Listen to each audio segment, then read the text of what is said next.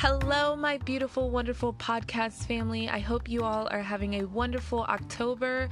Welcome to a new season and a new quarter. And I'm so happy that you're joining me on my Monday market update. This is Chelsea McCluskey, your local realtor with Keller Williams Lake Norman Cornelius. And I'm happy to report for the Charlotte regional area for the week ending September nineteenth.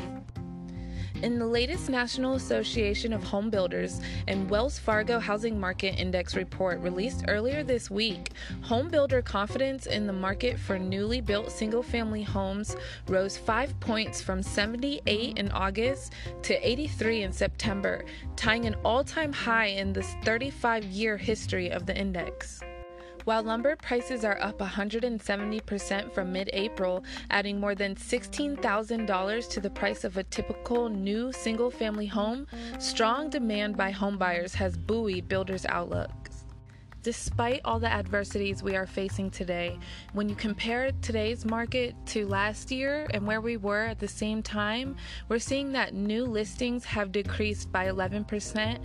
And overall, that the homes that are selling are selling for over twelve point eight percent higher sales price than they were last year.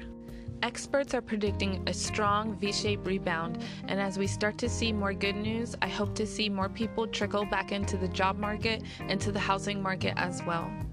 Whether you're thinking about getting top dollar for your property or trying to win in a multiple offer situation, I highly encourage you to reach out to me.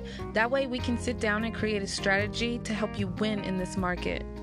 Thank you so much for joining me, and I hope the information that we shared today is a little bit of an insight on what to expect, whether it comes to new construction, home sales, or home buying. Please don't forget to make it a great week and count your blessings, drink your protein, and say thank you to Jesus.